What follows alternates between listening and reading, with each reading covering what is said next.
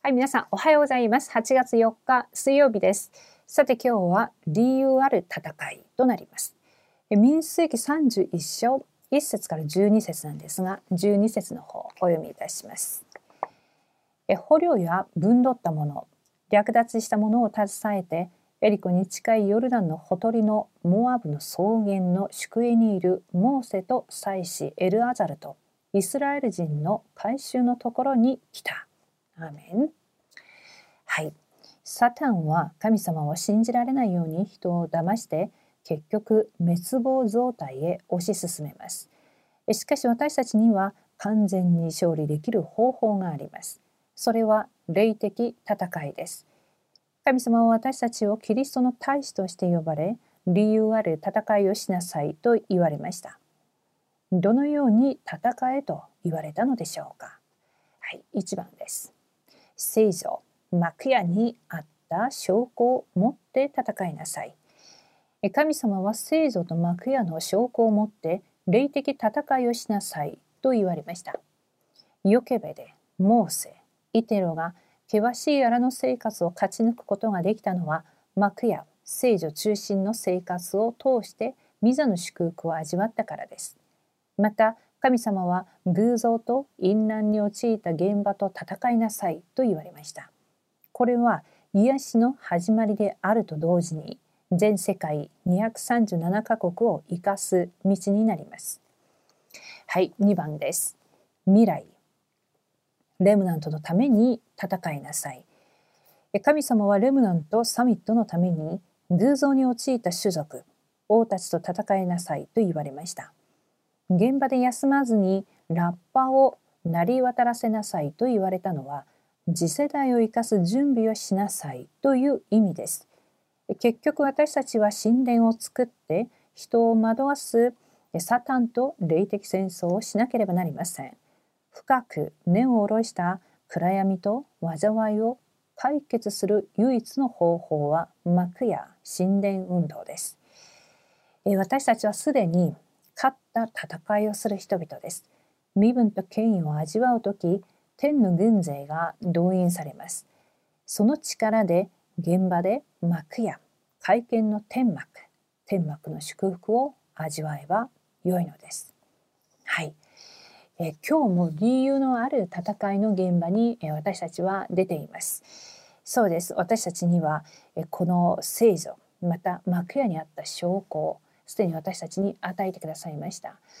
今は神様が私たちに確かなゴール237カ国とまた5,000食っていうその目標があるんですが結局はそこを通して全世界に福音がまた行き渡るように神様が計画をえー、私たちに神様の計画を知らせてくださいました。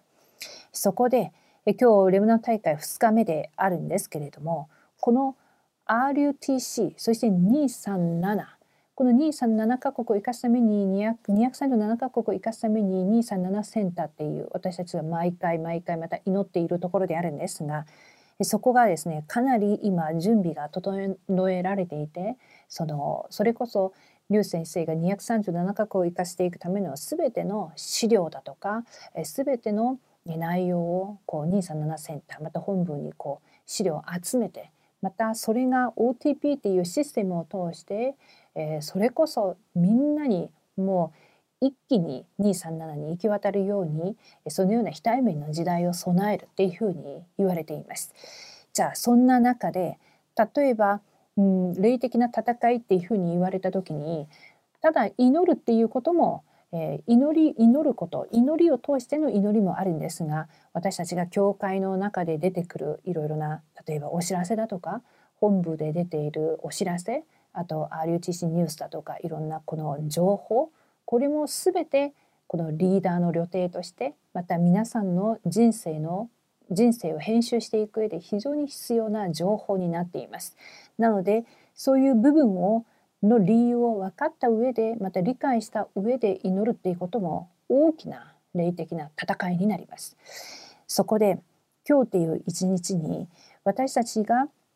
2講義目のメッセージ今日またしてくださるんですけれどもその御言葉をどのような姿勢でまた受け入れることができるのかそれは本当に皆さんの心を良い畑にして御言葉が成就されるようにそして暗闇の勢力が一気に離れていくように祈りを持ってまた準備をしていただきたいなと思います。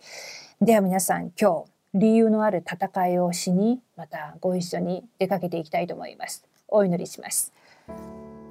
神様感謝します。え今日は、えレムナン大会またその第2講義目が述べられる一日であります。朝早くからこの祈りの手帳をまたあらかじめ、え昨夜夕方またこのメッセージを聞かれている方々が私たちが心を一つに合わせてこの大会を置いて日本を置いてまた世界を置いて祈っていきたいと思います。神様は私たちに戦う理由を与えてくださいました。その理由は私の家にもあるし教会にもあるし地域や現場や会社やまたいろいろな人間関係を通してもなぜキリストイエスの契約を握った戦いでなければならないのかそれを知らせてくださっています。私たちは人を競い合ってそして人を潰して勝利するものではなく人々を癒してそして生かしてそして全てのことを本当に神様は願われる全地に福音が述べ伝えられるそのための With インマヌエルワンネスできるように私たちを導いてください。今日も霊的見張り人として霊的医者としてまた霊的大使として私たちがその使命を全うする一日となりますように全てを感謝します。イエス様の皆によってお祈りします。アーメン。